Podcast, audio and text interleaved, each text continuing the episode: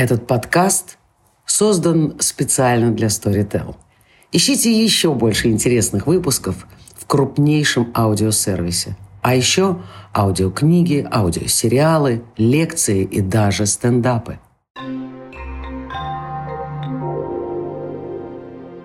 Всем привет! Это Даша Демехина и второй сезон подкаста «Жизнь как перформанс», который посвящен этике. Он называется «Можно и или нельзя», где мы пытаемся разные сложные этические темные моменты понять, как можно действовать в повседневной обычной жизни нам всем. Сегодня тема, которая, пожалуй, э, будет касаться каждого. И вот условно название, которое я взяла, я взяла из статьи одного из гостей, Кати Колпинец, а цитата принадлежит Амали Ульман, художнице, которая сделала большой инстаграм-проект. И ее чудесный вопрос, э, как и название этой программы, звучит так. «Каждый обязан быть знаменитостью?» Знак вопроса. Здесь можно поставить «каждый обязан быть знаменитостью» восклицательный знак, любой знак, но тем не менее. Сегодня мы говорим на пересечении трех тем. Мы говорим об искусстве, мы говорим о брендах, и мы говорим об интернет-селебрити, про DVI-селебрити и про то, как соцсети изменили культуру знаменитостей сегодня. С такой сложной темой разобраться я позвала трех гостей. Это не так часто бывает на этом подкасте. И в качестве интернет-селебрити, пожалуй, самого известного художника в Рунете, я не знаю, вышел ли ты уже за пределы Рунета или нет, ты нам расскажешь. Покрас Лампас сегодня в гостях. Всем привет. А, отвечать за исследовательскую сторону DVI и интернет, Инстаграм селебрити, наверное. Сегодня будет независимый исследователь Катя Колпинец. Всем привет. И Даша Анжела, медиа-директор Storytel, которая поможет нам сегодня э, как представитель крупного бренда, который хочет сотрудничать с интернет-селебрити. Да, я буду за бренд сегодня. Ты за бренд, да.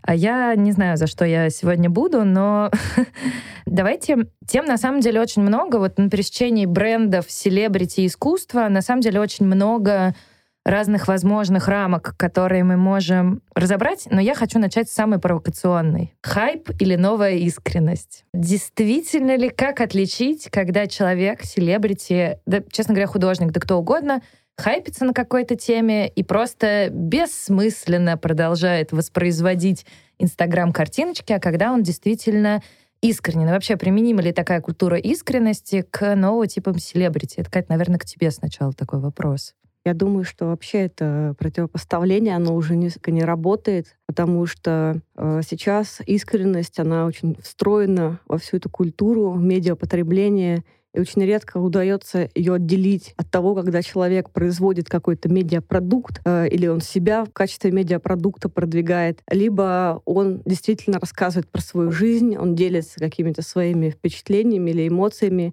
И об этом очень хорошо написала исследовательница австралийская Криста Лабедин, автор книги «Интернет-селебрити». Ее не интересует, как антрополога, искренен блогер или неискренен. Ее интересует, как аудитория считывает это. И все, что считано аудиторией как искренность, она сама определяет как искренность и откровенность. Потому что очень важна вот эта вот согласованность коммуникации, чтобы когда человек отправляет сигналы о том, что там у него какие-то проблемы в личной жизни, или он там делится какими-то своими впечатлениями, чтобы аудитория это считывала должным образом. И таким образом через аудиторию ты уже делаешь вывод о том, честно ли человек рассказывал себе или нечестно, потому что иначе это все очень большой простор для манипуляции оставляет. Поэтому она, в принципе, эту категорию исключает, потому что здесь очень легко обвинить какого-то человека и, опять же, начать противопоставлять э, неких искренних блогеров и настоящих э, тем, кто э, как-то прикидывается и разыгрывает это, для кого искренность некий перформативный элемент их медийной стратегии. Потому что очень часто бывает, что блогеры, которые начинали, вот как Миногарова, та же самая, вести свой аккаунт очень в таком выверенном ключе, в таком очень модельном, то есть э, это такой fashion, fashion-блог. Сейчас она переключилась на такие не, необработанные зернистые фотографии. Она пишет, что травить плохо, плохо писать комментарии оскорбительные. Если вы там заходите и хотите кого-то оскорбить, это плохо.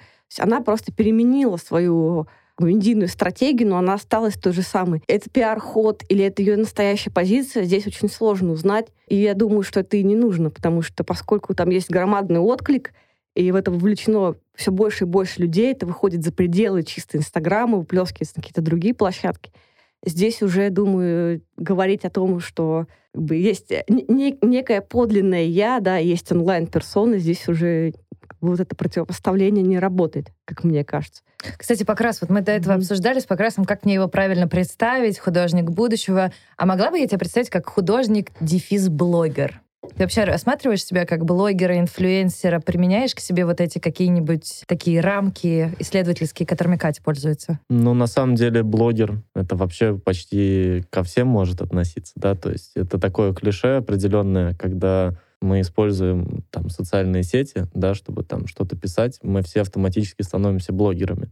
Вопрос, что это там микро или макро, то есть, да, объем аудитории — диктует ассоциацию с человеком. Если говорить про меня, то, наверное, формат того, что мы сейчас это современные инфлюенсеры, это правда. Потому что я, так как стоял у такого истока формирования интернет-комьюнити уже в такой новом, новой волне социальных сетей. А в какой э, год ты начал ну вот смотри, например, мы можем посмотреть на там ВКонтакте, да, как на какую-то первую, да, историю, и ВКонтакте, который там с 2007 года начал потихонечку расти, расширяться, и к девятому собрал такую уже серьезную волну аудитории, какие-то первые изменения на формирование сообществ, переход из просто каких-то страниц уже в какие-то группы, в комьюнити, в что-то такое общественное, мы, собственно, все видели с первых там единиц подписчиков, как формировались все группы, да, там, и, соответственно, я видел и по каллиграфии, и по уличному искусству, и по дизайну. Большинство вещей, которые мы сейчас видим, там, где 300, 500, там, миллионы тысяч подписчиков.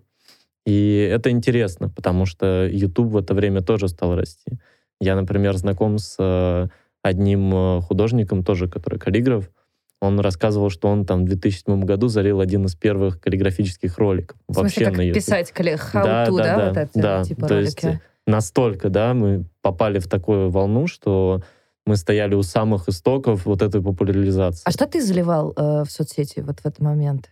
У меня, кстати, было много образовательного контента. Как Я... каллиграфически, вот как писать, да? Как писать, какие новые материалы использовать, какие новые там техники, какие новые алфавиты переводил статьи, искал переводы, делился в группах. То есть вот в плане образовательного То есть ты не как художник о себе сначала заявил в интернет-пространстве? Знаешь, так как я пришел вообще из уличного искусства, у нас не было понятия художник вообще. То есть мы себя не называли художниками, мы не знали вообще художники а кем, ли мы. Э, с кем вот ты себя ассоциируешь из уличного искусства? Ну, типа Сейчас? с ради. Или, или ну, вот когда начинал, вот ты говоришь, мы пришли. Вот кто Смотри, эти мы? а, мы — это вообще волна такая молодого граффити, которое было вдохновлено вот первой граффити-волной такой российской. То есть первая волна — это там конец 90-х и нулевые, вторая волна — это там условно 2007-2015. Вот это как раз там первые какие-то уже массовые фестивали, спонсорские ну, типа проекты. Акуя, вот это, да? Такое? А, ну, Толя, естественно, но на самом деле, не знаю, у меня сейчас вот Кирилл все там, кто? все, кто в артмосфере, вот все эти художники, это вот про вот это, наверное, про эту волну. Кирилл кто был пораньше, он как раз стоял у Чудо. истоков, в числе вот, собственно, и «Зачем», и многих других, типа Миша Моста. Ну, Знаешь, у меня даже есть такое ощущение, что там имен просто вот... э, сейчас вот в галерее «Триумф» проходит выставка, называется «Коммуналка», и вот там, наверное, все графички, которые были у истоков именно второй волны, они там представлены, что очень интересно. Ты там есть? Нет, меня там нет. Как ты выпал? А, Как ты из этого комьюнити? Да, получилось так, что я никогда не пытался принадлежать именно комьюнити. Я в рамках его что-то создавал, знакомился, дружил, творил, но попал в какой-то момент тоже в определенное ограничение, что меня стесняет принадлежность к комьюнити и к его ценностям, потому что я хотел всегда создавать что-то свое и называть это там уличным искусством, не уличным. Всегда был больше вопрос, а что это, да, потому что там это уходит в digital или это там какая-то согласованная история, которая противоречит уличной парадигме, но при этом потом оказывается, что есть и стрит-арт, и public art, и даже между ними есть много интересных параллелей. Это, это было разное, короче, такая очень живая волна всего, что происходило, все бурлило. Почему я начал вообще про то, что инфлюенсер? Мгм. Потому что когда ты начинаешь взращивать аудиторию, когда ты читаешь им первые лекции, которые выходят э, в контексте дизайна на Ютубе и там собирают сотни тысяч просмотров, когда ты собираешь там огромное число людей на каких-то мастер-классах, на паблик-токах, на чем-то еще, ты видишь, что эти люди растут с тобой, что они чем-то интересуются, и ты неизбежно вкладываешь в них свои ценности. И это довольно серьезная ответственность всегда. То есть что передать, чтобы это как-то правильно взросло. Слушай, а скажи, пожалуйста, вот получается, там больше 15 лет ты ведешь свои соцсети, и ужасно интересно, ты когда-нибудь, вот сейчас, глядя э, ретроспективно на то, что было раньше, ты выпиливал какой-нибудь контент, который, ну, не так тебя позиционирует Блин, сейчас? я как раз сегодня открыла Инстаграм и выпилила из него часть контента, он был открытым. Ты знаешь, я... мне кажется, этот вопрос сейчас очень актуален для многих, да, там, в свете всяких У меня тоже вопрос в связи с этим, э, как, э, сколько ты очень долго этим занимаешься, как принципиально блогинг изменился, на твой взгляд, за Давай эти сначала годы? Дашин вопрос, Да. а потом твой, потому что здесь можно ответить «да, нет», а здесь долгая дискуссия. Нет, я потом, конечно же, спрошу, а какой? Ну подожди, да. подожди, да, Даша, не торопись, не раскрывай все карты, пока... Пошли эти провокационные вопросы. Нет, а просто что ужасно интересно. Вообще, естественно, что-то выпиливается. Объясню почему. Я вообще считаю, что вот период он, взросления, да, это такой маятник между истиной и искренностью. И когда ты делаешь что-то искренне, ты это знаешь э, для себя, но ты часто не можешь даже описать правильно это, неправильно, противоречит это чему-то или нет. И это же касается широты аудитории. То есть э, простой пример, вот сейчас с Сашей Долгополовым, когда он там уехал из России, и многие не нашли в себе какой-то одной позиции. Нормально ли это, да, уезжать или нет, вот эта критика, столкнуться с ней, вот эта угроза. Но он не надо сказать, что он не просто так уехал, на него по- в попытке завести уголовное дело за нарушение табу. Да, но я вот э, хотел бы именно обратиться к тому, что когда Саша вел свои стендапы на маленькую аудиторию, у него было больше свободы этого слова.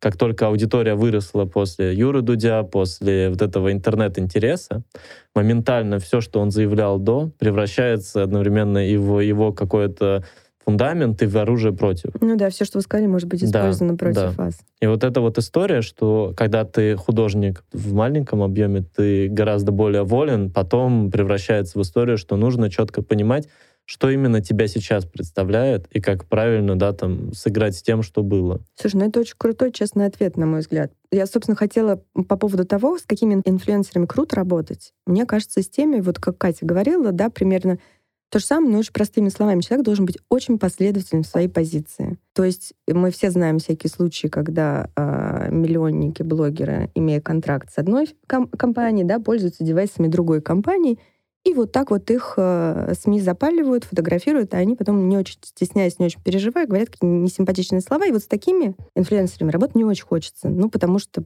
понятно, это не очень честно, не очень классно, не очень здорово. А когда человек последователен в каких-то своих заявлениях, позициях, там, своих э, нравится, не нравится, то с такими людьми хочется работать. Ну, потому что это как бы такая открытая, честная, классная история. Даже если когда-то было что-то по-другому, и он это удалил, ну, мне кажется, мы все люди, мы все делаем ошибки. Но мне нравится вспоминать в этой связи ранние посты Егора Крида, когда ему было лет 15 или 16. Очень смешные. Их в какой-то момент в мемы вывели. Но подводя вот, Даш, то, что ты сказала, Катя, вот скажи, ты согласна, что мы от искренности перешли к честности? Вот Даша, как потенциальный заказчик, ну, не потенциальный, а просто заказчик, Ну, А, в человек, лице который постоянно сторителла, да, кто работает с этим, людей. она Мгм. сказала, что искренность, может быть, нет, но честность и последовательность — это какой-то очень важный критерий при выборе, будет ли она платить деньги тому или иному человеку или нет. Я думаю, здесь тоже это все очень ситуативно, потому что для одних компаний одни критерии честности, для других другие. Вы говорите об этом как о неком стабильном конструкте, да, честность, что она такая монолитная какая-то вещь, но она очень тоже очень сильно меняется, потому что посмотрите на правила Инстаграма, сколько было нововведений в прошлом году, то есть все эти вещи против буллинга, против self-harm а. Сейчас э, новые тестируются в опции против э, слишком отфотошопленных фотографий. В прошлом году... Против слишком отфотошопленных фотографий. Да, да, и там А как, же, контент. а как же digital искусство, которое вообще создано в фотошопе? Нет, но это против, э, потому что было исследование в семнадцатом году, что на подростков очень сильно влияет, когда они видят это facetune нные лица и так далее. И 72% опрошенных, это в Великобритании и в Ирландии было исследование, сказали, что они выступают за введение метки, если фотография подвергалась фотошоп-обработке. И Инстаграм начал тестировать новую Глянцевые функцию. журналы не выживут. Да, и в прошлом году также Инстаграм начал скрывать рекламу БАДов от пользователей младше 18 лет. Поэтому, когда вы говорите про честность и про некие правила, некий кодекс поведения, я думаю, что это очень подвижные вещи, и они постоянно меняются. Сегодня одни требования, завтра вы потребуете еще и еще. И здесь очень большая разница, я еще скажу, что между российским контекстом и Америкой. Потому что в Америке любая реклама блогера, она прописана в контракте, все пункты, вплоть до того, сколько знаков в вашем посте, какой набор хэштегов стоит, что до, до этого и А после. российские блогеры не прописывают? Ты Нет, когда ты такого нет. работал когда-нибудь? с- Я бы, как- я бы на самом деле добавил первое, Да. что реально с контентом каждый год по-разному работают соцсети. Простой пример, когда Инстаграм вводил маски после Снапчата, у масок часто была история сглаживания кожи. И сглаживание кожи был один из самых вирусных вариантов, почему она стала такой популярной. Ну, Потому это что типа макияж. Здесь же все макияж, хотели да? на себя в лайв-видео наложить то, что раньше давала только обработка фотографий в Facetune, фотошопе и так далее. Дальше происходит следующая волна. Когда Инстаграм дает инструмент для создания масок для всех, есть такой Spark AR, который позволяет каждому пользователю создать эту маску, загрузить, пройти модерацию и так далее.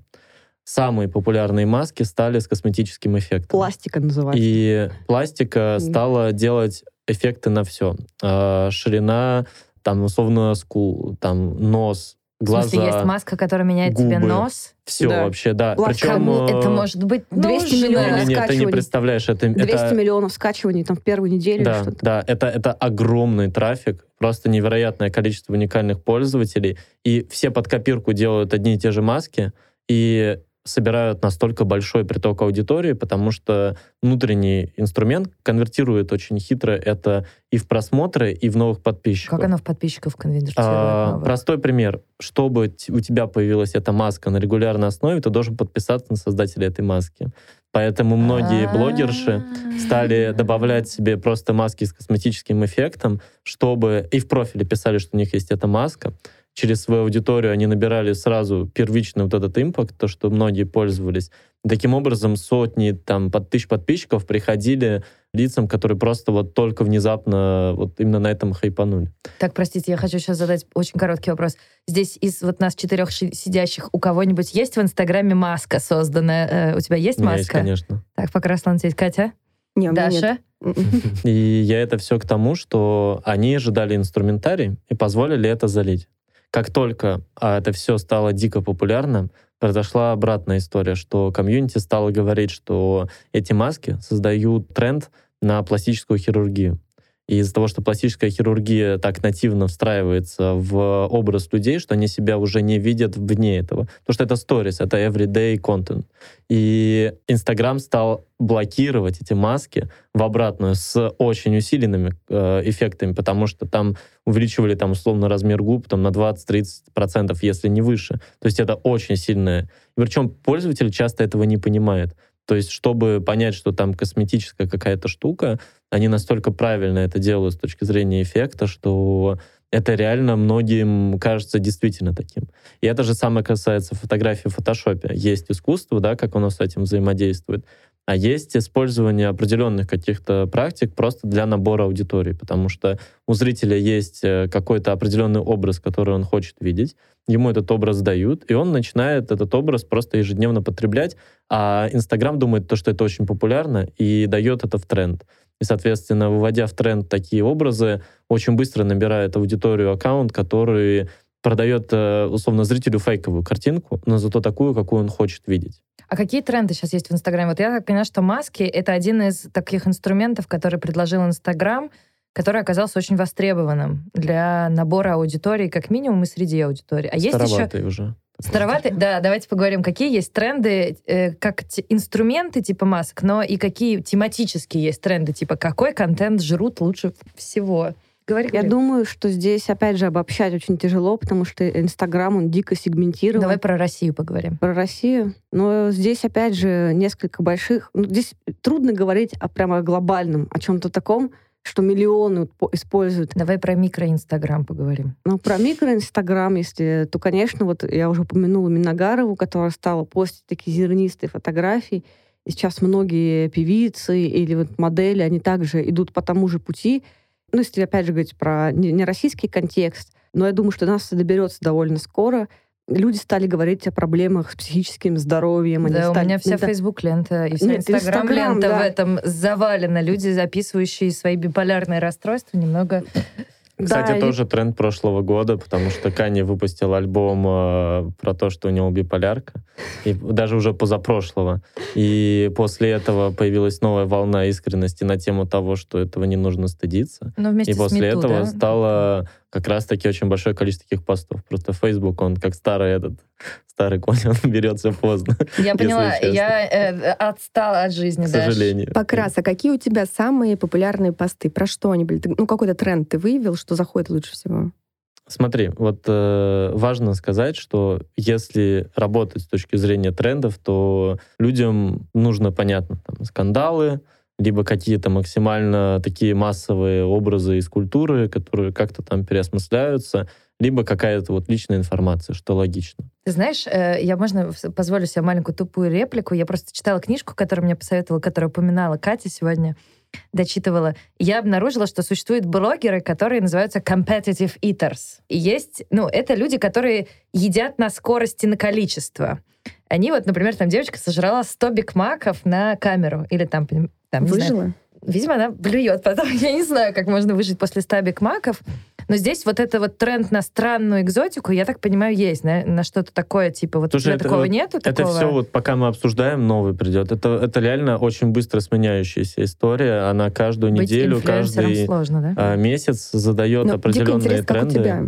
У меня. Но а, вообще, естественно, как только со моими работами происходил какой-то скандал, охваты у поста, там, не знаю, 300, 500, э, 800 тысяч просто именно людей. То есть это огромное количество. Это уники или просмотры? Это просмотры, и уников там, ну, соответственно, от общего числа, ну, процентов 60-80, Мгм. потому что повторные они... Короче, в чем суть? Понятно, что если медиа начинают про все это писать, как площадь Екатеринбурге или закрашенный там фасад э, мой в Москве, моментально это взлетает в какой-то дикий процент.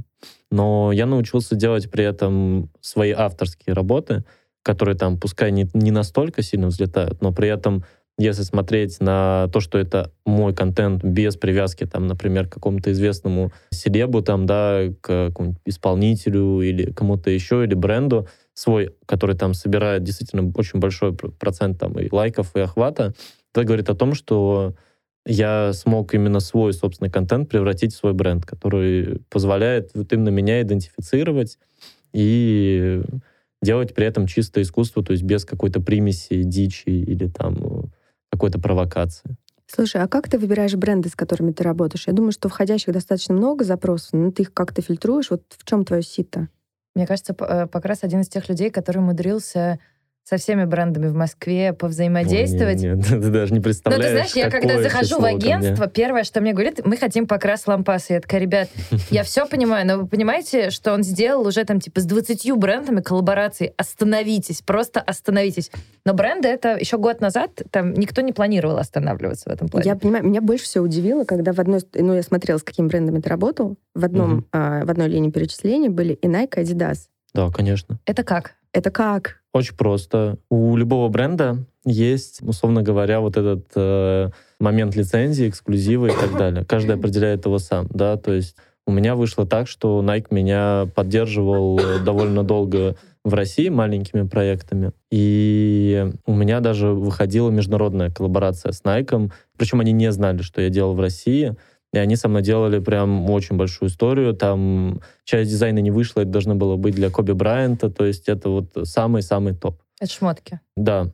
И, но проблема была в том, что у нас э, с Nike была история одна, когда в Москве у них был большой ивент о визионерах будущего, и они выбрали из каждого направления, там, театр, искусство, мода, спорт, э, по одному визионеру и сказали, у вас есть возможность предложить любой проект, который мы поможем вам реализовать.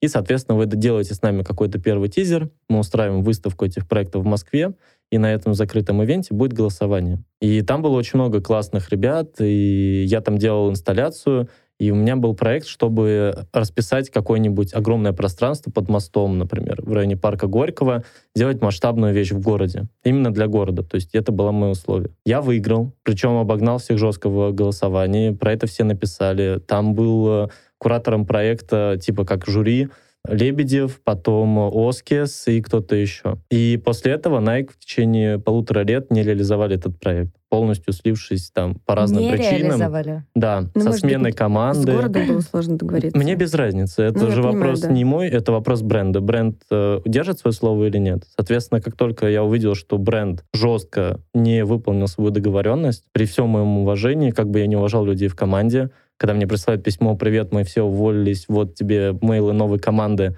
они тебе напишут, они не пишут, ну, я так не работаю. Ну да, тогда И логично. И совершенно, опять же, Поэтому- честная история. Welcome Adidas, как Да. говорится, и все. То есть, А и у меня нету темы, что я там типа ищу у кого больше контракт. Типа, у меня скорее вопрос именно ценностей, что если люди О каких Сами ценностях бренды. идет речь? Какие ценности тебе важно Вот поддерживать? ценности, вот это, кстати, отдельный момент. В чем суть? У меня же изначально рекламное образование. То есть все, что связано с брендами, я это знал еще до первого проекта. Ну, ты гениальный продюсер, я ни о чем... Ну, как И здесь нет вот спора. Почему я это упомянул? Момент ценностей — это была вещь, которую я узнал гораздо раньше, чем я начал с кем-то работать. Это была всегда моя главная вещь. О чем говорит бренд, как он связан с искусством, как он связан с творчеством, что за люди его представляют, какую конкретную вещь мы можем сделать вместе и что это дает, да, то есть о чем я могу рассказать через этот проект, потому что суть коллаборации в том числе расширение аудитории. И аудитория высказывания настолько сильно расширяется, что если бренд об одном, ты о другом, высказывание просто размоется, и не будет чистой какой-то вещи, которая действительно могла бы встроиться в массовую культуру и при этом дать какой-то правильный контекст. Поэтому, если все это вместе не совпадает, как бы не о чем поговорить. Ну ты о чем? Ты о каких ценностях? Вот, кстати, меня еще резануло немного слух, когда ты сказал воспитывать аудиторию. Я подумала, что это пафос московских театров 70-х годов, когда там театр юного зрителя говорил, мы воспитываем будущего зрителя, чтобы он потом пришел, поддержал и так далее. Сейчас, кстати, такого пафоса ни в одном учреждении культуры в России вы не встретите, потому что, ну, считается, что, типа, кто, вы- кто мы такие, чтобы воспитывать. И я тоже, когда делаю образовательный контент, всегда, ну, когда читаю лекции, что мы учим друг друга, да, префигуративная культура, все дела, мы учимся друг у друга.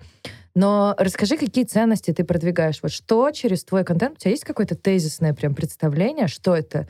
Если мы говорим вот о самой такой широкой вещи, я все-таки продолжаю отстаивать вещь, что художник должен быть э, независим в своем высказывании. И если бренд хочет работать с художником, то это должно быть высказывание художника, который бренд поддерживает, а не то, что художник является просто руками работы арт-директора бренда, его команды, когда тебе говорят, вот, тебе как бы наша презентация, нарисуй. Вот. Мне важно, чтобы это было то, что говорю я, и если с этим не соглашаются, то неважно, какая стадия проекта, я просто это не делаю. И это такая первоначальная история. Катя э, следит за твоим инстаграмом и следует. Я хочу, чтобы Катя, как зритель, сказала, что ты считываешь с покраса, а ты покрас потом скажешь, что на самом деле ты туда закладываешь. Посмотрим, насколько связь, о которой ты говоришь, работает. Ну-ка скажи, какие ценности, Кать, ты считываешь с контента покраса? Я думаю, что это самовыражение, что это некая глобальная, новая глобальная визуальная культура, либо какое-то притязание на нее, на создание этой новой глобальной культуры. Для меня это в первую очередь э, тоже такой личный бренд, что твое искусство, оно неразрывно связано с самим тобой, с тобой как человеком. То есть я считываю это, что нет э, как бы некоторые художники, да, или фотографы, или те, кто занимается, стилисты, кто занимается стилизацией фэшн-съемок, их в их инстаграмах вообще нет. Есть их работы, и они ничего никогда не пишут о своих поездках, о своей жизни, о своих каких-то впечатлениях и так далее. А вот у Покраса я вижу, что есть некое слияние личной, профессиональной жизни. И это заметно, что это тоже как бы работает на единую какой-то на этот бренд, лич- личный бренд, про который, надеюсь, мы тоже сегодня поговорим, потому что это одна из таких э, волнующих тем. Сейчас потихоньку перейдем. Давай пока расскажи, насколько Катя считала тебя правильно, что ты закладываешь. Да. Смотри, каждый проект, он несет за собой какую-то отдельную цель, да, в каком контексте мы говорим. То есть, например, если я делаю проект с э, Яндексом, то я говорю о технологиях. И мы, например, выпускаем даже манифест команды Яндекса на тему того, как приобретает современная культура, технологии и так далее. Это одна задача, которая решается через конкретный проект, через конкретный там арт-объект, видеодокументацию, фотодокументацию и так далее, и так далее. Там, офлайн презентацию. А если, например, я делаю проект с локомотивом, то я работаю с общественным пространством. И я говорю о другом. Я говорю о том, что искусство может э, взаимодействовать не только там в контексте какого-то либо независимого, либо там институционального проекта, но еще и может строиться в культуру через спорт поговорить о том, какие общие точки есть, поговорить о том, что мы создаем новое общественное пространство при поддержке спорта, которое для людей, для всех бесплатно. Приходи, гуляй, фотографируй, вдохновляйся. Это невозможно сделать самому, потому что это очень высокая степень финансирования требуется, особенно для молодого художника. Соответственно, только при объединении с кем-то можно сохранить свой авторский стиль и при этом создать работу в огромном масштабе. Правильно я понимаю, что ты, вот меня, например, работа с брендами интересует гораздо меньше, потому что я работаю с чистым искусством. Ну, так называемым чистым искусством. Я как куратор, как художник работаю в поле современного искусства, в поле прям этого комьюнити, музея, галереи и так далее. Правильно я понимаю, что твоя, если переформулировать, твоя позиция как художника — это про то, чтобы продвигать некоторые важные для тебя ценности, но продвигать их достаточно массово, что предполагает работу с брендами, потому что бренды обладают баблом, которым, например, ты не обладаешь, или город обладает баблом. Найти некоторого грантодателя, который даст тебе деньги на то, чтобы ты сделал свой масштабный проект. Потому что сделать масштабный проект с нулем рублей в кармане абсолютно невозможно, мы все это понимаем, ну, как бы делать это на коленке тоже совершенно не хочется. Правильно я понимаю, что твоя политика как художника, она именно про это вот твоя фишка про взаимодействие с брендами. Это не то, что так получилось, что тебя любят бренды, а ты на этом стратегия. как бы стратегия твоя такая, специализация. Есть такой термин, как диверсификация, и это вот э, вещь, которая позволяет тебе быть независимым в твоем высказывании. Потому что если ты зависишь только, например, от галереи, от институции, от фонда, ты все равно кому-то должен что-то объяснить, чтобы кто-то там с тобой поработал, там, куратор. То есть это там один тип работы. Есть второй тип работы, это бренд. Да? Бренд всегда будет э, пытаться продать свой продукт через тебя или что-то, свое какое-то имя. Это вторая да, вещь, то есть это другое давление немножко. Есть там третье, это город, у них там свои задачи. Есть четвертое, это массовый запрос культурный. Идея в том, что современный художник, он не принадлежит одной какой-то вот этой вот карьерной лестнице и одной парадигме, где он существует. Он существует одновременно везде. В этом суть метамодернизма, потому что он как раз-таки переосмысляет культуру и говорит, что вот вам часть модернизма, часть постмодернизма, часть того, что вот как бы сейчас там в культуре происходит, даже не взять как-то назвать четко, потому что это как маятник. Ты постоянно между одним, вторым, третьим, четвертым. И ты со всеми этими смыслами, контекстами, формами играешь. Поэтому для меня нормально, что сегодня я делаю коллаборацию, завтра я пишу свои холсты в мастерской, послезавтра я делаю какой-нибудь выставочный проект в Дубае, через э, не знаю, там месяц у меня релизится большой проект с каким-то брендом, который одновременно там Лондон, Париж, Нью-Йорк, э, Гонконг, Шанхай, вообще все регионы. Параллельно с этим я могу быть на арт-ярмарке в Шанхае с полотнами, там же делать коллаборацию с рестораном, с инсталляциями, потом поехать в старый город, снимать документальный ролик и сделать свои собственные инсталляции. Все это произвести за свои деньги и никого не спросить, а что же все-таки я должен кому-то нарисовать. Потому что бренд позволяет диктовать свои условия, но тебе доверяют, потому что помимо опыта, стиля, всего-всего-всего, есть еще аудитория, которая за этим стоит и которая говорит, этот художник нам интересен сам по себе. Не нужно, условно говоря, бояться его смелости, потому что его смелость дает ему ту нужную свободу, где-то искренность, где-то знание, которую, собственно, мы и, и, и ждем. Понимаешь? С одной стороны, да, а с другой стороны, приходит на ум художник из более старшего поколения, который также хорошо сотрудничает с брендами, это Андрей Бартенев. И, например, его ученик Вова Перкин, которого Андрей активно протежирует сейчас, и э, вот я так понимаю, что все-таки в сотрудничестве с брендами есть некоторый момент. Во-первых, а, большая часть художников боится пятнать себя брендами, а как же твоя независимость и так далее. И как ты вот интересно, что ты на это ответишь. Ну, понятное дело, что пока ты не продал, но вот я честно Пример могу сказать. не тот, супер не тот. Ты смотришь вообще на практику в России, а я не про то, что в России была эта практика в том виде, которую ты пытаешься сравнить. Посмотри на Дэниела Аршема, посмотри на Кавса, Брайана Доннелли, посмотри на АБ, посмотри на вообще культуру, которая пришла из Штатов, из Европы, посмотри на Мураками они все взаимодействуют с массовой культурой, но при этом за ними стоят и крупные галереи, и музейные выставки, и огромные коллаборации, и тиражные там какие-то игрушки, и принты на одежде, и какие-то медийные проекты. А, то есть КАВС одновременно присутствует и в, условно говоря, в Кристис и Сотбис. И в магазине Причем Uniqlo, делает, понимаю, да. да. И при этом Кавс сейчас э, в том году сколько? 10,2 миллиона у него холст. То есть э, это гигантская сумма. Его представляет тот же Пиротен, который сейчас представляют э, огромное количество концептуальных там художников. Одновременно они же представляли того же и Мураками в свое время, и сейчас того же Аршема. Аршем делает показ Диора, а завтра он делает Мока Музеем в Амстердаме. Послезавтра он открывает э, свою большую выставку в Гонконге. Через э, три месяца он снова работает над коллекцией своих каких-то лимитированных объектов. То есть при этом это большая команда, которая за этим стоит и работает, работает, тиражное что-то, единичное. Просто вот этой практики нету в России. Да, я просто хотела сказать, что это очень непопулярная не знать- позиция среди художников России. А какая разница? Я что, по- похож на человека, который только живет в России? Не-не, нет, В я просто-. Ну, просто меня так или иначе мы сейчас говорим в. Москве, поэтому этот контекст важен. У меня Катя. другой вопрос сразу возник, потому что здесь говорится, вообще упоминаемые люди, это все такой макроуровень, это очень большие деньги, это очень большие имена. И очень часто, вот если ты читала эту книжку, Абедин, там есть разграничение на интернет-селебрити и на селебрити старых Да. кто уже использует интернет, чтобы как-то продвигать, рекламировать свои продукты, продукты своего, свое искусство и так далее. И я думаю, что э, неважно, о России идет речь или об Америке, но это такая, такое тоже общее место, что все-таки лучше говорить про микроуровень, потому что таких имен, их единицы, и это не репрезентативно, мне Но кажется. Покрас Ты хочет быть таким именно. Я правильно понимаю, что ты себя... и, э, Но а, очень много неизвестных. То есть это опять же, как вот про YouTube, если говорить, большинство блогов и блогеров, которые, людей, которые пишут вы никогда о них не узнаете вообще, потому что у них там 10 тысяч просмотров, большинство из тех, кто заливает контент, 4 тысячи просмотров. Какие-то маленькие блоги про рукоделие или про какие-то путешествия и так далее. Поэтому здесь я думаю, что если говорить, э, опять же, в связке с социальными сетями, уместнее упомянуть людей, кто годами пытается вырваться.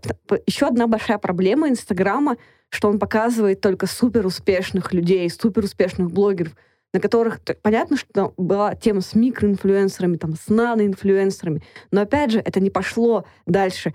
Они есть, но это не стало так- такой темой, как бы она не выстрелила, потому что все равно есть вот этот вот громадный разрыв между супер успешными людьми, и он сохраняется, и как бы супер успешными художниками или блогерами, инфлюенсерами, и теми, кто находится вообще внизу, у кого 2000 подписчиков или 5000, там, ну, и кто Мне занимается почему-то не кажется, что 5000 подписчиков — это мало. Вот, и э, они никак не репрезентованы. И непонятно, опять же, вот, мне кажется, эти стратегии, которые вот ты упомянул, они не универсальны. Про которого Покрас упомянул, а, про, про вот этих вот больших художников, про изве- очень известных мировых звезд, я думаю, что это не может выступать некой ролевой моделью. И одна из таких очень больших проблем, ну и таких проблемных зон вот в исследованиях э, как раз интернет-селебрити или вот блогинга, что, кто, что есть ролевая модель? Может ли человек популярный, да, действительно выступать ролевой моделью, потому что мы уже упомянули про ценности, потому что это очень трудно масштабировать на какой-то микроуровень вот эти вещи. Но они не универсальны, я вот правильно да, о чем ты абсолютно. говоришь? Они не ценности универсальны, и даже если ты универсальны. будешь делать все по вот этим вот гайдлайнам, если ты будешь повторять, не факт, что у тебя что-то получится. Я знаю массу примеров, когда люди просто прогорали на этом, когда они пытались там заниматься искусством, когда Ну, они... приведи пример какого-нибудь человека, который мог бы выстрелить, но прогорел. Ну, это настолько неизвестные какие-то маленькие... Вот внутри Лапенко выстрелит или нет? Мне интересно. Мне кажется, он уже добился того, чего он хотел. Он вышел на ту аудиторию, которую он хотел. А ты вот говоришь маленький. Кто это? Просто чтобы мы понимали, я почему привожу вам примеры. Просто мы находимся в определенной культурной парадигме, да, которая постоянно меняется. Когда мы живем границами только там регионов или Петербурга или Москвы, мы себе навязываем эту парадигму как какую-то границу, да. Но я пытаюсь донести мысль, что на самом деле там медиа, искусство, взаимодействие, там все эти вещи, в том числе и ролевые модели, и ценности, и какие-то проекты, они находятся в глобальном как бы примере гораздо шире и гораздо более независимо презентованы. Да? И если мы говорим А именах, которые я назвал, я пытаюсь донести мысль, что они не потеряли свою идентичность от всего, что они сделали. Они ее только усилили. И они при Дело этом... же не в их именах, а в том, что как люди пытаются повторять за ними. А какая разница? Не, мне кажется, самая большая это- проблема, которую сейчас подняли, вообще стыдно или не стыдно истинному художнику Да. работать с брендом. И где вот границы, там, перебрал брендов, да, там сплошные бренды, мало искусства. У нас в России есть эта установка. Это не, ну, мы находимся сейчас в Москве в 2020 году. Она есть, что художник, пусть голодный, пусть полумертвый, пусть какой-то еще, пусть страдающий, ты, я- делает чистое искусство, Слушай, Даша, а которое тебе не никому не приходило в голову, подвластно. что это вопрос э, зависти голодных и нищих? Я согласна, да. Слушайте, дайте, Мгм. Даш, я тебе отвечу на это сразу, чтобы мы не потеряли эту нить. Первое. Если мы говорим о каком-то независимом развитии, то у каждого оно свое. И я считаю, что парадигма институциональных художников, галереи и прочего в России имеет свои корни, имеет свои ценности, которые художники отстаивают. Это хорошо, потому что они в этом живут. Но если даже поговорить про меня, то у меня работа идет с галереями не в России. У меня международный контракт А очень Какие галереи тебя крупный. представляют? Opera Gallery Group. У них Они галереи по всему 13. миру тебя представляют, Да, правильно? да. Это Гонконг, это Париж, это Лондон, это Нью-Йорк, это Л.А., это Женева, по-моему, Цюрих, там, там тьма вообще, Сингапур. Это все регионы главные. И они спокойно работают с 20 веком. У них можно найти там Дали, Матисса, очень много крупных художников. Они знают, что они делают. И я с ними работаю действительно на серьезном уровне. Это большое количество полотен, которые они у меня забирают. Это серьезные продажи, это суммы работ тоже довольно крупные. То есть мои работы могут быть в коллекции членов королевской семьи там, да, одной из стран. То есть я просто не пытаюсь выстроить свою коммуникацию с, э, с художественной арт-сценой или с какой-то сценой на уровне там того, ты там хочешь кому-то понравиться или чему-то соответствовать. Мне это не нужно. Я развиваюсь именно так, как я вижу, и критику также принимаю как похвалу. Но если мы говорим о стратегии, то моя стратегия в России — это показать, что может быть художник, который пришел к своему определенному успеху, независимости, не по стандартной вот этой парадигме развития, а по своей собственной, которую он выбрал сам для себя. Для меня это главное здесь А цель. стандартно это известность и деньги после смерти. Не-не-не, можно я сейчас сделаю Да. небольшой э, стейтмент. Вот мы, э, я Катю пригласила давно, когда увидела ее лекцию на Ютьюбе. Катя одна или одна из э, людей, которых можно перечислить там, до 10, кто занимается в России, я не знаю, сколько их просто, кроме Кати, интернет-селебритис. И мы с Катей обсуждали, э, кого мы пригласим. Мы выбирали, просматривали разные варианты. Почему для меня важно было позвать именно покрас тебя? Я объясню. Я институционально, как художник и куратор, работаю с брендами. Я, у меня такая же стратегия. Я, мне институционально, хотя у меня очень много друзей из тусовки, и так или иначе я в ней нахожусь, но я не выстраиваю себя институционально. Вот, например, три года назад меня не взяли в свободные мастерские. И я так подумала, ну и черт с вами, как бы. Зато в этом сентябре они пришли на открытие моей выставки в Кубе и говорили, боже мой, боже мой, какая шикарная выставка. Я говорю, друзья, вы знаете, что вы меня не взяли? Они такие, как? Я такая, мне, в общем-то, плевать, я ничего не потеряла от этого, но тем не менее, да, вот, например, я очень поддерживаю эту твою позицию, и мне кажется, что она очень классная. Как в Америке происходит? Когда художник выпускается из колледжа какого-нибудь из университета, ему говорит, бизнес-план на три года, ты жить на что будешь? И это не стыдно, это нормально считать деньги, это нормально не хотеть жить в коммуне, это нормально покупать себе брендовые шмотки, если они тебе нравятся. Ну что стыдно в том, чтобы купить правильно, ну как бы, ну хочешь, ну как бы да, есть какие-то здесь перегибы, но тем не менее. Для меня как раз эта стратегия кажется наиболее в данный момент действенной. Ну, для меня, например, я ее лично полностью разделяю, и всем художникам, с которыми я работаю, говорю, друзья, создаем Инстаграм, делаем в Инстаграме специальное искусство для Инстаграма.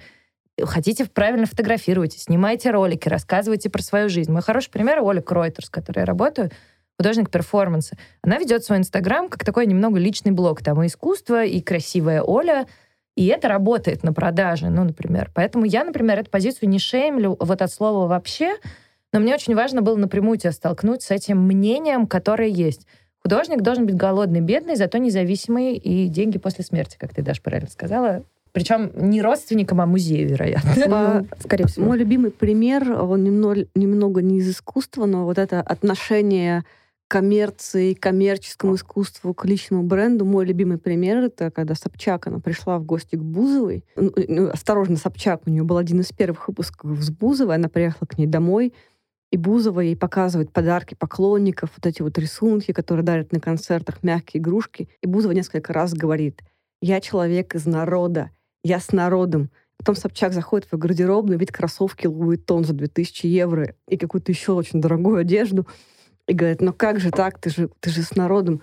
И там Бузов что-то улыбалась, и она спрашивает, вот скажи, Оля, твой развод с Тарасовым, он же очень сильно продвинул твой личный бренд. На что Бузова сделала такое лицо и говорит, я не строю свой бренд. Это абсолютно шизофреническая ситуация, когда, когда люди, кто как бы в этом находится ну, по уши, они отриц... даже вынужд... как бы отрицают по каким-то причинам, что они хотят ассоциироваться с чем-то другим. Потому что, как ты уже упомянула про художников и про бизнес-план три года в США, быть блогером, быть коммерческим блогером, рекламировать косметику и даже БАДы, прости господи, это не выступает каким-то ну, как бы поводом для шейминга. У нас если ты говоришь, вообще я продаю... большие деньги неприлично зарабатывать, потому что большие да. деньги — это стыдно. Да, и это поразительная ситуация, что даже Бузова, человек, который полностью этот коммерческий проект, все ее выступления, альбомы, вообще ее цифровое присутствие, которое очень сильно связано с, коммерci... с коммерцией, а даже она отрицает то, что она строит свой бренд, и что это некий как бы медийный продукт присутствия, когда Собчак говорит, ты можешь заплакать там на камеру, потому что ты же, это твой прием и она так обиделась на нее там.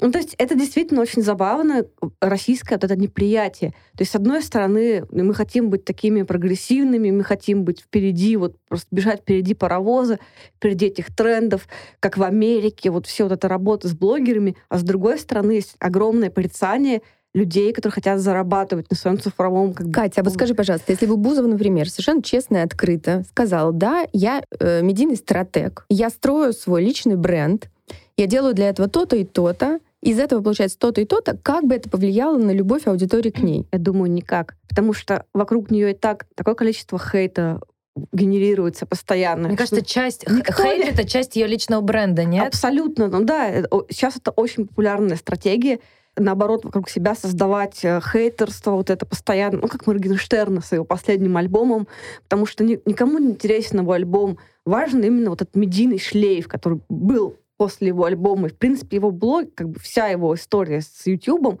она вокруг этого строилась. Абсолютно неважное содержание его высказываний или что-то еще. Важна реакция, которая идет потом. И это и есть как бы суть и смысл его присутствия. И то же самое у Бузовой. Я не думаю, что это бы как-то скомпрометировало ее или как-то повлияло на ее концерты в Мытищах там и в Волгограде, где-то еще. Как на них ходили, так и будут ходить.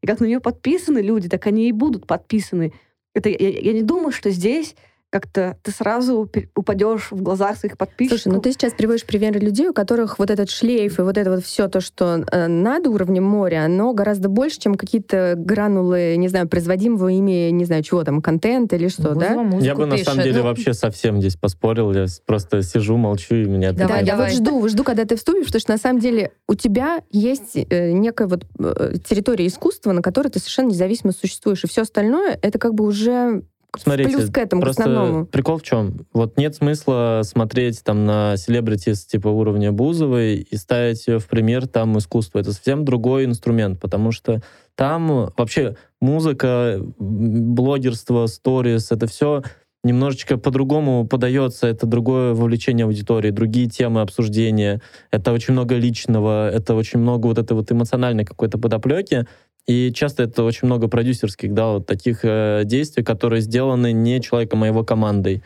Поэтому вообще музыкальная старая, особенно школа, когда тобой просто руководит лейбл, который тебе снимает клипы, придумывает тексты песен, инфоповоды, встречи, съемки, стиль, это все история не про то, что, наверное, хотелось бы сегодня поднимать, потому что я бы, наверное, на 100% сказал, что в искусстве это вообще по другим как бы вещам происходит. Мне кажется, что второй момент, все-таки искусство обычно интернациональное. То есть мы можем находиться внутри например, э, России и быть там, не знаю, художник на эту тему, но когда ты за границей, то ты российский художник. Это тоже определенная такая важная позиция. Вообще факт присутствия российского художника за границей, это уже интересно. Арт-ярмарки. Посмотрите, много российских художников на арт-ярмарках. Нет, Вот нет, да? Нет. Это о чем говорит? Это говорит о том, что если даже в России искусство внутри страны встраивается в какую-то парадигму, там, в музейные какие-то галерейные выставки, за границей это часто экономически, либо там стратегически многим невыгодно. Мне кажется, что просто никто не возит особо российское искусство. что очень то, дорого. есть ты редкое исключение в этом плане. Есть еще ряд каких-то имен, вроде Германа Виноградова, Олега Кулика и там того же Ну, Андрея Бартеня. многие крутые Антуфьев ребята. еще. Не, Ан- много-много Антуфьев, да, но интересно. Антуфьев, мне кажется, это хайп и тренд. Я вообще не вижу. Но я, Антуфьева, я, в общем, это к тому, простите. что, понимаете, суть в том, что когда мы высказываемся за границей, то мы часто говорим вообще о том, что в России есть культура, в России мы развиваем эту культуру, мы что-то То создаем. есть ты обращаешь внимание на Россию как на точку на карте, я правильно понимаю? Не совсем. Я говорю, что э, контекст меняется очень сильно. То есть, если ты делаешь проект, например, с кириллицей в России, то это смотрят не как на кириллицу, а в первую очередь как там на образ, на подачу, на то, что там с кем, где, как. А если ты выводишь этот же самый проект туда, все смотрят, о, кириллица, понимаешь? Они на вот это в первую очередь будут смотреть. Они другой язык уже имеет другой контекст. А если ты кириллицу показываешь в Азии, к ней одно отношение. В Среднем Востоке второе. В Америке там третье, там сразу политика, что-нибудь еще. Вот это тоже ведь интересно. Условно говоря, я могу... Вот почему я про это говорю? Потому что я постоянно работаю с разными вещами. То есть вот сейчас, например, у меня готовится проект на биеннале в Шаржу. Это Эмираты. Мгм. У них Шаржа — это, собственно, Эмират, который посвящен образованию. Там А все? Это, главные это музеи не с и этим так был далее. скандал относительно игиловских денег, все вот это вот грязные деньги, Нет, что, ты что? Это, это опять вот э, какие-то пошли странные, странная информация. А, нет, там все у них э, очень культурно и правильно. Ну, в общем, я это к тому, что когда я там, например, делаю вещи, я высказываюсь в контексте того, как, э, например, можно увидеть письменность э, Востока через кириллицу. Как форма меняется, как меняется ее смысл. Само слово «культура» ты берешь, пишешь с, э, там, не знаю, буквы «К», которая отсылается к не знаю, к Азии, а буква У к старославянскому, буква Л это там графический дизайн или там латынь какая-нибудь или что-нибудь еще такое хитрое. И, например, все вместе, это уже говорит о том, что культуры могут объединяться, как они в балансе, в каком, в каком гармонии они находятся. И это часто еще подтверждается, там, подкрепляется сопроводительными текстами работ, там, кураторской частью выставки и так далее, и так далее, там, префейсом от галериста. То есть там это в одном контексте существует. Здесь немножко другое. Здесь совсем другие часто проблемы нужно решать. И, понимаете, это все тоже накладывает определенные где-то даже не обязательства, а просто вот э, другую, другой градус восприятия. То есть в России ты отстаиваешь возможность, что молодой художник может быть успешный, а там это не нужно отстаивать. Если ты там, то тебе нужно отстаивать, например, то, как выглядит русская культура, когда вокруг нее очень много других да, культур, как она отличается, как она где-то схожа, и что вообще это, да, это там каллиграфия, это там уличное искусство или это там что-то еще. То есть вот этого как бы а, движения творческого очень много сторон. И моя главная мысль часто в том, что находясь внутри какой-то локальной повестки, мы забываем, что глобально вообще мы как песчинка, мы вообще думаем часто о вещах очень, очень таких ма- маленьких. Просто потому, что вот нас это все время грузит, то, что это часто поднимается вот в каких-то локальных кругах. Как только мы выходим за эти границы, мы понимаем, что свобода вообще в другом. И Инстаграм, вообще из новой медиа, это как раз ключ к тому, что ты ломаешь эту границу минимальным ресурсным путем.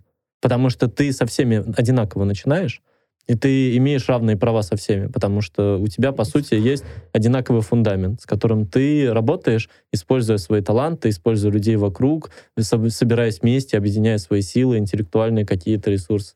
Катя, что Я абсолютно лицо? не согласна с тем, что все стартуют в Инстаграме с одинаковых позиций. Так никогда не было. Никогда, э, э, даже когда Ульман начинал свой эксперимент 6 лет назад и даже еще раньше, потому что тогда он был дико стратифицирован, опять же, за счет алгоритмов и за счет того, что нач- все начинают с разным, у всех разный стартовый культурный, культурный капитал, кто появляется, и появиться уже где-то засвеченным художником, не в интернете, появиться в Инстаграме там, будучи когда-то мураками, и появиться каким-то человеком из Тагила, да, моя вот знакомая, которая живет в Нижнем Тагиле, занимается текстильной скульптурой, это совершенно разные вещи, и нет одинаковых стартовых О, условий. я знаю ее. Но это Да. же разный объем инвестиций э, в бренд дело- тоже дело- ведь. Да, но у некоторых вообще нет никаких инвестиций. Правильно. Абсолютно. Поэтому Инстаграм это возможность бесплатно в это войти. А Нет, он уже тебя как бы ставит на некую ступень, он внутри себя очень стратифицирован. И опять за счет алгоритмов, за счет того, как он формирует Ты твою про ленту платное постов. продвижение говоришь А, сейчас? Да, я говорю и про платное продвижение, и про то, как алгоритмы работают, и что эта работа алгоритмов, она абсолютно непрозрачна. Никто не знает, как она работает. Мой В любимый- этом и секрет, и поэтому Инстаграм так много стоит. Да, никто да, не да. знает, как это работает. И здесь говорить о неких равных стартовых возможностях, мне кажется, это вообще нерелевантно, потому что даже вот на YouTube, а YouTube в 2017 году это пошло очень незамеченным. Начал э, демонетизировать все каналы, у которых меньше 40 тысяч часов просмотров общего числа, общее число. Да, Демонетизировать? то есть эти- любая реклама, которая крутится в прироллах, не получаешь ты за нее денег. Это как-то пошло незамеченным. Я писала об этом в статье для Репаблика. И сейчас новые правила YouTube, которые вступили в силу в Нельзя, декабре. если у тебя меньше тысячи подписчиков, трансляцию прямую Да, делать на YouTube. да, и- Это жесть. Я когда Э, об этом узнала... Да, это- и понимаешь, как бы говорить о равных возможностях и говорить, что у тебя есть некая как бы одинаковая стартовая позиция, абсолютно невозможно. Не, не тогда, когда эти соцсети появились, когда эти платформы появились, не сейчас. Кстати, что- можно я тогда уточню все-таки? Я говорю изначально с точки зрения позиции того, где ты мог развиваться. Потому что если говорить о парадигме, да, то, как ис- история меняется с приходом новых технологий, у нас есть, э, условно, какая-то такая установленная лестница карьерная, которая там обусловлена, там, условно, образование, работа, выставка, фонд и так далее. Есть, соответственно, новые инструменты, которые меняют игру. Вот приход интернета с новыми, да, какими-то социальными платформами изменил эту игру, потому что я не говорю только об Инстаграме. Я ну, могу тебе сказать, что там какой-нибудь есть сайт Artsy или eBay, где ты можешь э, разместить свои работы. И многие через эти площадки выходят на галеристов, Это которые продажи. отсматривают Арт это. и eBay — это Да, продажи. это первое. Мы можем э, сказать, что есть э, всегда новые площадки, которые идут в оппозицию старым. То есть, грубо говоря, стриминг музыкальный развился в том числе потому, что разные площадки стали конкурировать и дали всем возможность круто развиваться. И поэтому молодые звезды стали независимы от лейблов. Это сменило полностью всю парадигму того, как развивается художник или музыкант. э, Ну, художник-музыкант, я имею в виду, ну, В творец. широком смысле. Да, как я да. так ну, говорю иногда. Я вижу очень много молодых ребят, которые сейчас могут наконец снимать свои клипы, делать классные обложки, делать съемки, потому что у них есть стриминг, с которого они получают деньги. Вторая вещь по поводу того, что у всех разные условия публикации контента. Это правда. Ты абсолютно права по поводу того, что у всех разные условия того, как они могут выложить. У кого-то охват будет маленький, у кого-то большой. От типа контента зависит, от съемки, от стоимости продакшена этой съемки. Даже, грубо говоря, там вещь, снятая на новый iPhone, будет заходить лучше, чем вещь, снятая на старый телефон, потому что картинка будет по-другому с точки зрения света, тени, Мгм. желтизны. Это все нужно знать. Это действительно вещь, когда ты чем-то занимаешься, у тебя должна быть платформа, но при этом у тебя очень много должно быть знаний и практики. И есть ряд художников, которые прекрасны в своем деле, но, к сожалению, отсутствие практики, знаний и работы именно с конкретной площадкой мешает им в ней продвигаться. И это тоже нормально, потому что если ты что-то не знаешь, ну научись, правда. Я вижу молодых ребят, которые учатся очень быстро всему, и не знаю, понимаете, вот даже вот мы обсуждали Инстаграм-контент. Действительно, часто надо сделать классное превью, чтобы твой пост вышел в топ. Но это знания, которые сейчас так же важны, как и пять лет назад, например, их не было, и никто этому не учился. Мы учимся благодаря какому-то новому контексту, ситуации, примеру. И вообще мысль основная была очень простая, что пока этого не было, люди развивались по одной какой-то вот определенной дорожке. Да, там слушаю иногда лекции об искусстве, и там слушаю про вот эту неолиберальную культурную повестку, все эти вот умные вещи кураторские. Потрясающе. Но суть очень простая, что даже галереи стали выходить в онлайн, и в какой-то момент я вижу там на сайте гаража вакансии, нам нужен СММщик. Это говорит об очень простой вещи, что люди стали Гараж видеть... вообще, там э, такой большой пиар а, СММ-отдел вам не снилось. Вот. А это говорит о чем? О том, что новая среда диктует свои новые правила, но научиться по ним играть это, в принципе, возможно. Эти правила, можно один технический вопрос для Инстаграма? Я просто не знаю. Правильно я понимаю, что, например, умение делать превью, оно достаточно техническое, более техническое, чем творческое. Например, Ну, насколько, во-первых, насколько Инстаграм дает эти гайды, например, и насколько это творческая задача сделать классное превью, чтобы у тебя вышел в топ-пост. Здесь нужно быть каким-то мастером, или это любой дядя Вася из Тагилы может сделать? Смотри, изначально интернет из-за перенасыщения информации стал э, настолько жестким к творцам, потому что очень много развлекательного контента каждый день перекрывает творчество.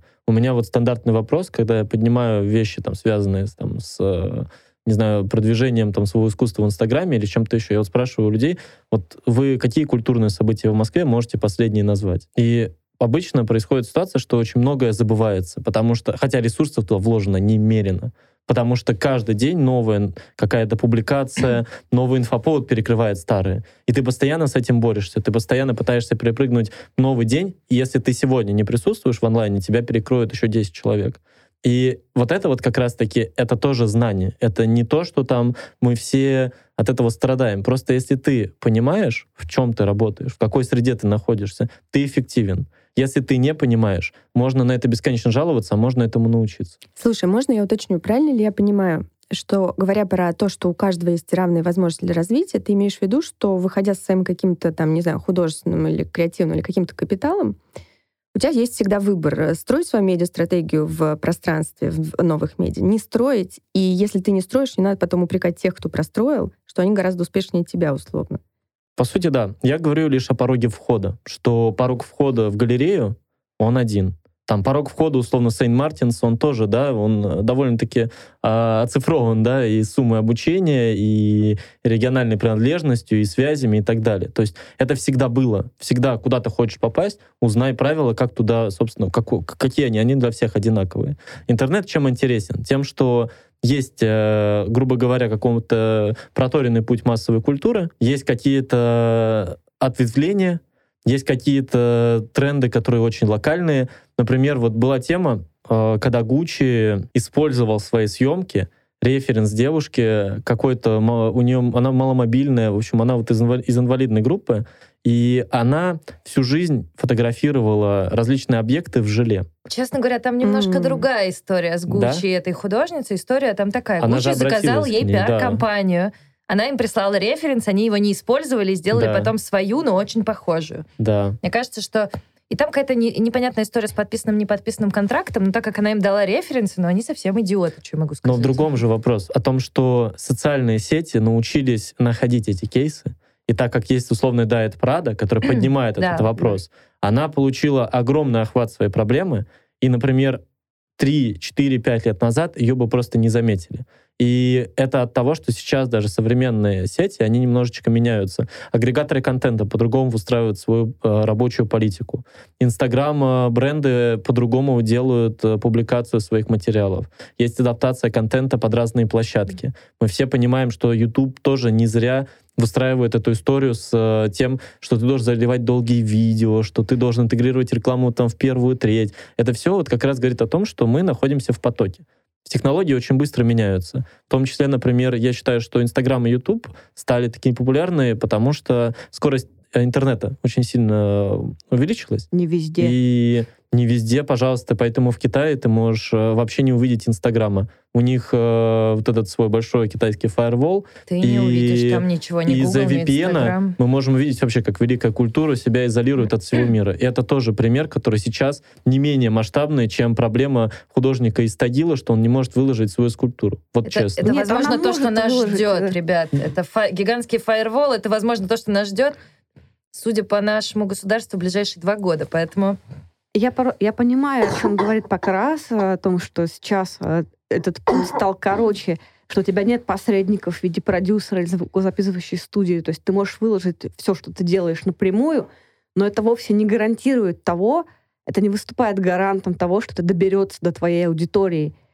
Это абсолютно вещи, они непрогнозируемые, как мне видится, и как я вижу на куче примеров иллюстраторов — очень нишевых, э, которые делают очень крутые иллюстрации, но не, не могут выйти просто на свою аудиторию, и годами там топчутся там две тысячи подписчиков. Слушай, ну это вообще законы мира искусства. Никто не знает, э, когда выходит книга, станет ли она Это бестселлером. неправда. Я могу предсказать и уже предск- э, Ну, в смысле, я Ну, когда смотрю на подожди. молодого художника, я могу сказать, будут ли его стоить работы в ближайшем через два года и сколько. А я бы с тобой еще раз поспорил, несмотря на то, что у тебя компетенции большие в этом, я бы сказал, что вообще молодое искусство, оно очень непредсказуемо, потому что стратегия конечно, через я- пять я- лет может поменяться. Это, это, поэтому я, во-первых, два года сказала, а не пять, заметь. Да, я так я имею в виду, мыслю... что за два э, года она взлетит. Инвесторы, которые вложат в это искусство, получат, например, какой-то рост, если они сделали это раньше, а через пять лет, если обратно там это обвалится тем, что художник, например, сольет слишком много работ, вторичный рынок Но- опустит первичный, и там начнется тоже очевидный такой экономический процесс. Вот, поэтому надо вовремя продавать, если делаешь искусство в качестве инвестиций. А ты обвалил вторичный... Вот у тебя, ты- у тебя же продано очень много работ, я правильно понимаю? В частные руки. Вообще неправда. Неправда? Неправда. Я очень жестко всегда... Как раз-таки моя э, задача часто была в том, что я не продаю крутые работы, там, условно, просто в руки, в обход галереи или чего-то еще. И я лучше сделаю сильный коммерческий проект, на который я возьму снова деньги на работу своей студии, на закупку там холстов, красок, съемки, что угодно, чем я буду продавать свои работы там в три раза, там в два раза меньше объявленной цены галереи, потому что мне там приходят какие-то частные реквесты. А в каких э, музеях или частных коллекциях находятся твои работы? И как много продано работ?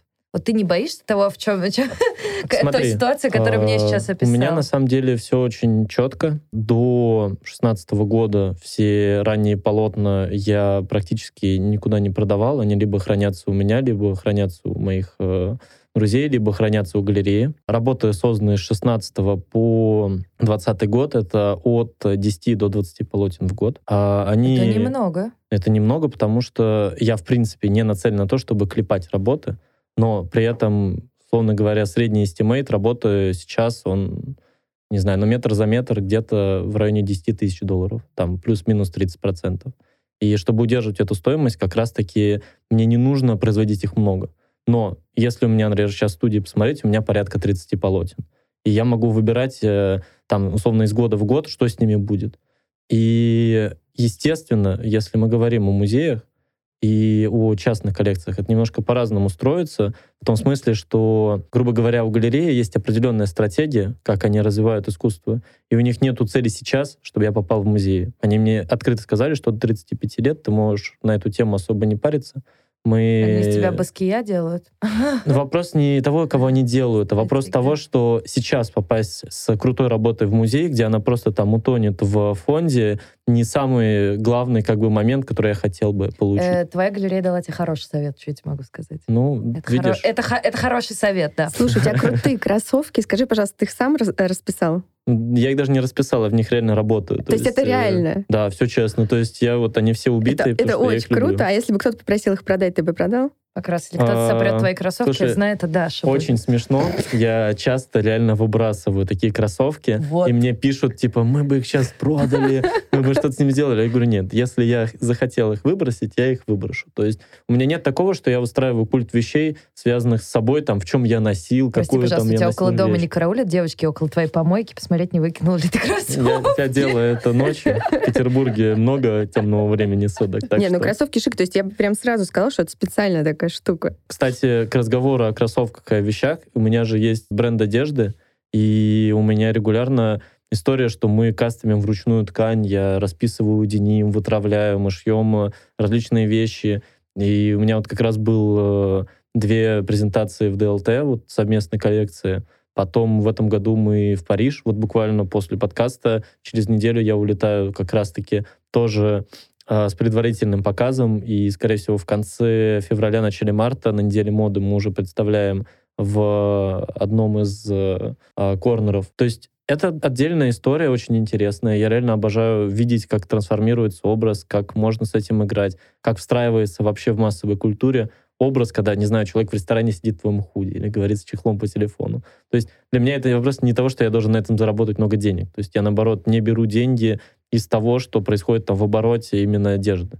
Но для меня важно присутствовать там, там и там и высказываться, в том числе независимо, зная все процессы там от производства до съемки. Ну, есть... просто разговор в интернете, условно, это одно, да, там, Инстаграме, комментарии туда-сюда. А когда человек приходит и сам, собственно, своим карманом выбирает, покупает твою одежду, которую ты сделал, это, я понимаю, это эмоционально совсем другая штука.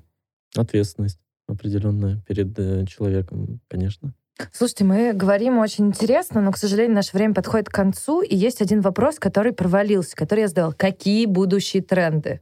Можете коротко? Давайте вот э, давайте на ближайшие полгода, на первую половину 2020 года. Это мы достаточно быстро сможем проверить. Каждый скажет, я тоже скажу, какие тренды мы видим, э, связанные с соцсетями, люб... контентно. Что будет популярно? Давай, Катя, начнешь? Я думаю, все, что связано с Надеюсь, TikTok. после Володи XXL нет? И, и короткие видео, но он там же не один, там же много всего. И я уже вижу монтажные приемы, вот именно как монтируются видео в ТикТоке, как они начинают воспроизводиться какими-то крупными брендами или YouTube-блогерами. Он уже начинает очень сильно влиять и на рекламу, и на то, как э, снимают видео други, на других платформах. И я думаю, вот этот вот формат, он очень сильно, он, он взорвет в ближайшее время вот этих коротких видеороликов. И опять же, вот любые э, претензии к ТикТоку, что это уродство, что это, это фликерство и так далее, они возникают, опять же, только, они могут возникнуть и возникают только на фоне идеализированной картинки Инстаграма. Я, на, я напомню, что одна из популярных да? блогеров Инстаграма жрет э, на время еду.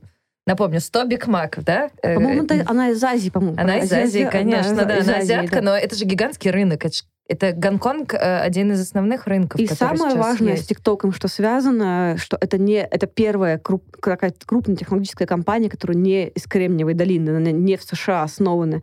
Это, конечно, дико подгорает. А где всех. основана ТикТок? Это ByteDance. Э, Ее основатели Musical Lie и ByteDance. Это китайская компания.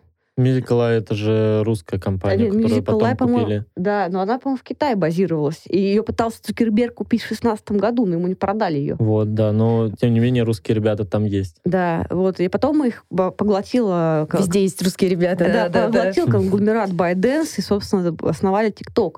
И поскольку это не американская компания, они могут развиваться независимо от американского законодательства, от всех этих правил, которые установлены сейчас в Кремниевой долине, огромное количество хейта вокруг э, скандала с данными и так далее. Так что она называется независимо, и, никак, и более того, Америка пытается какие-то меры принять против ТикТока, но у нее пока ничего не получается. Я думаю, что ТикТок, он будет реально очень-очень сильно расти и влиять на все остальные площадки. Потому что вот этот контент идеальный, идеализированный, инстаграмный, или вот YouTube, который тоже превращается в телевизор и уже очень давно, вот, это уже несколько приелось, это приедается, это вот, чувствуется усталость у пользователей, то, что я вижу. А ТикТок еще не успел надоесть, поэтому я думаю, что... Так, ТикТок, Покрас, ты что скажешь? Я вам скажу грустную вещь. Я продолжу лечь Кате, скажу, что ТикТок — это дичь, потому что у меня был диалог. Он был э, в прошлом году. Мы просто собрались на кухне и обсуждали, что вообще, что сейчас происходит с контентом. И был диалог в сторону того, что сейчас это вот новая искренность, постискренность, когда идеализированная картинка меняется кринжовым, диким контентом, а из людей из торгового центра, которые или дома у себя на стене что-то снимает смешное, это как раз-таки первое. А второе — алгоритмы показа. Если Инстаграм делает умную ленту, где показывает по своим каким-то хитрым штукам, ТикТок органически расширяет контент так, что если, например, 100 человек увидело, им понравилось, следующие тысячи покажут это видео. Если тысячи понравится, покажут еще тысячи, и оттуда 10, и это по экспоненте растет очень быстро. И мы сделали следующую историю. Я летал в том году в Будапешт снимать э, короткий ролик с Уиллом Смитом. И ролик очень прикольно зашел у меня в Инстаграме. Он там собрал сколько-то там, 100 с чем-то тысяч просмотров, там, что хорошо, или там даже больше, я не знаю. Ну, короче, хорошо собрал.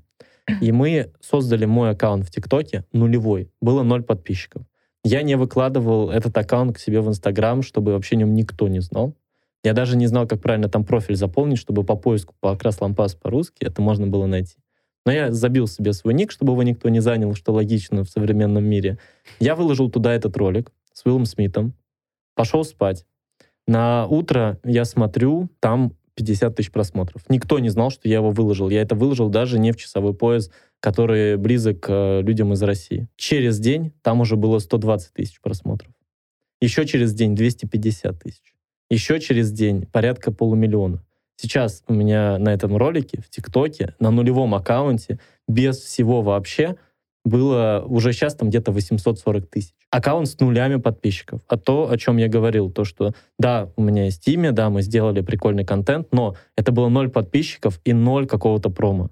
И в итоге ребята из ТикТока мне пишут, что круто, что ты в ТикТоке, мне дают верификацию буквально там через неделю, меня даже дают личного менеджера в ТикТоке, и он мне присылает сейчас в WhatsApp подборку «Это будет в тренде» без шуток. Они делают презентации сейчас инфлюенсерам и четко показывают, эти хэштеги будут в тренде. Можете посмотреть подборку такого контента. У кого-то есть работа личный менеджер Покраса Лампаса в ТикТоке, простите, я в шоке и немного. Смех в том, что я не то, что хочу этим пользоваться. То есть у меня нету цели стать там ТикТок-звездой, потому что немножечко другая аудитория. Многие думают, что у меня там совсем молодая аудитория, но если взять Инстаграм, то сколько у меня там, 400 с чем-то тысяч подписчиков, и самый большой процент, это в районе 40 с чем-то, это 25-35. То есть это взрослая аудитория. То есть это не ТикТок аудитория? Это вообще не ТикТок. очень молодая Короче, аудитория. Нет, до, там разные. До разные. 18, люд... до 18 лет у меня, по-моему, 4% всего. То есть это вообще несравнимо малое число касаемо общего процента. Ну, то есть вот эта иллюзия, что ТикТок — это дети, которые снимают там, это как я они про танцуют. инсту. Наоборот, А. ТикТок супер дети. Инстаграм нет. Нет, Инстаграм в повзрослел разные сейчас. сейчас. Там ну, разные есть. И взрослые люди тоже снимают видео. Да-да-да. Да, Не раз взрослые видел. снимают, но смотрят. Но смотрят это в подростки, проценте подростки. Господи, И как раз таки- Просто такие цифры выдают исключительно подробно. Просто я слышала много разных э, мнений про аудиторию ТикТок, что на самом деле это наша иллюзия, что это только дети. Не-не-не, я не знаю точно. Я могу просто сказать... э, Во-первых, я, кстати, могу посмотреть статистику, наверное, и проверить, там, если есть какая-то градация, кто подписывается, какой возраст. Я сейчас не могу это утверждать. Но если говорить о ТикТоке в России и ТикТоке в мире, это опять две разные ленты. Потому что в России ТикТок супер круто выстрелил в регионах, и там свои звезды, там свои тренды, там свои песни, вообще все свое. На Западе все тренды и вообще весь контент, он более профессиональный часто. Поэтому туда пришли очень многие крупные а, ребята, в том числе Уилл Смит, сделал себе ТикТок и стал там вообще мега-звездой сразу, там, собрав миллионы просмотров на каждый Я надеюсь, ролик. он поет под какой-нибудь госпел. там. Он там делает Надеюсь все, что просто. можно. Весь самый веселый контент, он там уже снят, поверь. По Уиллу можно смотреть, в том числе что-то будет в тренде, потому что он один из самых жестких сейчас с точки зрения продакшена, с точки зрения людей, которые хотят с ним работать, и с точки зрения охвата и вообще всего-всего-всего. И довершая вообще мой ответ, когда Уилла недавно спросили на интервью, он сказал, что раньше селебрити были популярны, создавая мистификацию своего образа. Они были далеки вот, э, вот это вот от народа, и таким образом народ за ними следил, хотел знать, что же с ними, где они, где выпустит новое видео, какое новое интервью он покажет, кому он даст там глянцу какой-нибудь комментарий. Вот это все, это была мистификация. Сейчас мистификация превращается в, наоборот, максимальную близость к людям, интеграцию себя там как суперуспешного, наоборот, в самое народное и превращение вот себя вот как раз вот этой вот одной большой волной. И вот, собственно, Уилл один из таких при этом успешных примеров. Это мысли 20 лет вообще, что звезды, они такие же, как мы, вот эта близость к народу.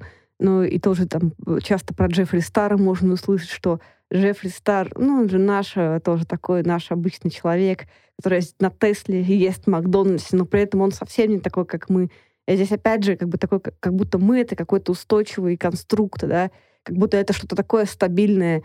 Но я думаю, что это то- такая мысль, она тоже достаточно спорная, что вот Но тебе не, кажется, к тебе не людям, да. кажется, что вот эта иллюзия сопричастности, которая сейчас есть у селебрити, которые они дают э, зрителю своему, она очень важна. Это Э, обязательно это условие, да. belonging. Да, это Да. belonging. Отсюда мы, отсюда все эти иллюзорные кон- э, конструкты. Тебе человек буквально тебя в семью принимает, подписчиков. Почему фан-клубы, я так понимаю, неплохо возродились на Фандомы, да, там всякие. фандомы, да, на интернет-селебрити, потому что это реальное ощущение Сопричастности, да. сопричастности. И так как в России параллельно и как и в мире мы наконец-таки дошли, что своя кровная семья, если они токсичные мудаки, любить их не надо, и общаться можно не общаться, это вот, мне кажется, мы э, люди в поиске новой семьи. И это такой вариант, вот такой, знаешь, какой-то ценностно-духовного родства, которое нам всем необходимо. Типа вот есть были христиане, э, были, я не знаю, мусульмане, а сейчас поклонники Оли Бузовой. Эти люди наверняка собираются вместе, Да, смотрят кстати, шоу. Да, кстати, обрати внимание, что самые успешные люди в Инстаграме, в верхних строчках Инстаграма Бузова и семья Кардашьян, они пришли туда из реалити-шоу. То есть это реалити-шоу, а вообще, конечно, вот, вот эта вот связь, постоянную вот эту близость, иллюзию близости, оно, конечно, воспроизводило в первую очередь. И в этом отношении соцсети во многом наследуют тем нарративным приемам, и тем ролевым моделям, которые были, конечно, придуманы для формата реалити-шоу. И не случайно, совершенно не случайно, что вот Кардашины и Бузова стали самыми популярными людьми там, в американском и в российском инстаграме, потому что у них есть громадный медийный опыт, как нужно показывать и рассказывать о своей жизни, что нужно делать э, в онлайне, как нужно вести свой твиттер, чем делиться со своими подписчиками. И это работает потому что это уже было проверено на старых э, медиа, в телевидении и так далее. Конечно, это выстрелило. Ну вот, собственно, и поэтому в том числе там один из Ты трендов... там, что э, будет в тренде, да? Да, да, э, общение брендов и селебов будет продолжаться тренд на выстраивание не одноразовых интрижечных таких отношений, а на выстраивание долгосрочных, честных, открытых отношений, когда вот это доверие и вот эта вовлеченность в жизнь звезды — она гораздо шире, чем когда вот какая-то одноразовая интеграция, и как бы и все, и на этом мы закончили. И именно поэтому многие бренды уходят от супер-мега-топ-селебов, которые перегружены рекламой, уходят в более э, менее охватные сегменты, но с более теплой аудиторией. Вот. Я думаю, что это будет продолжаться. Это тоже, конечно, не новая история, но вообще, как известно, новых идей и сюжетов не придумать уже. Вот, я могу сказать новый сюжет. Я могу вам сказать про тип художника интернет-селебрити, который, на мой взгляд, выстрелит в этом году. Это те проекты, которые мы делаем с моей командой, как, как художники. Я думаю, что digital-шаманы, э, художники — это следующий интернет-селебрити. Если они будут создавать контент специально под площадки, типа YouTube, Instagram а, TikTok а, неважно, короткие ролики со звуком, без легким количеством, небольшим количеством движения — если там будет еще нового спиритуализма намешано, немножко Таро, вот того, что сейчас страшно популярно входит, это новый гигантский рынок, который в России прямо прорвало. Сейчас он в несколько раз вырос в этом году. Я думаю, что да. Но надеюсь, мы избавимся от менталитета, кто первый стал того и тапки, и э, просто будем делать хороший, качественный контент для интернета, который мы делаем сейчас. Спасибо. Всем спасибо. Спасибо. Спасибо, пока. Ура.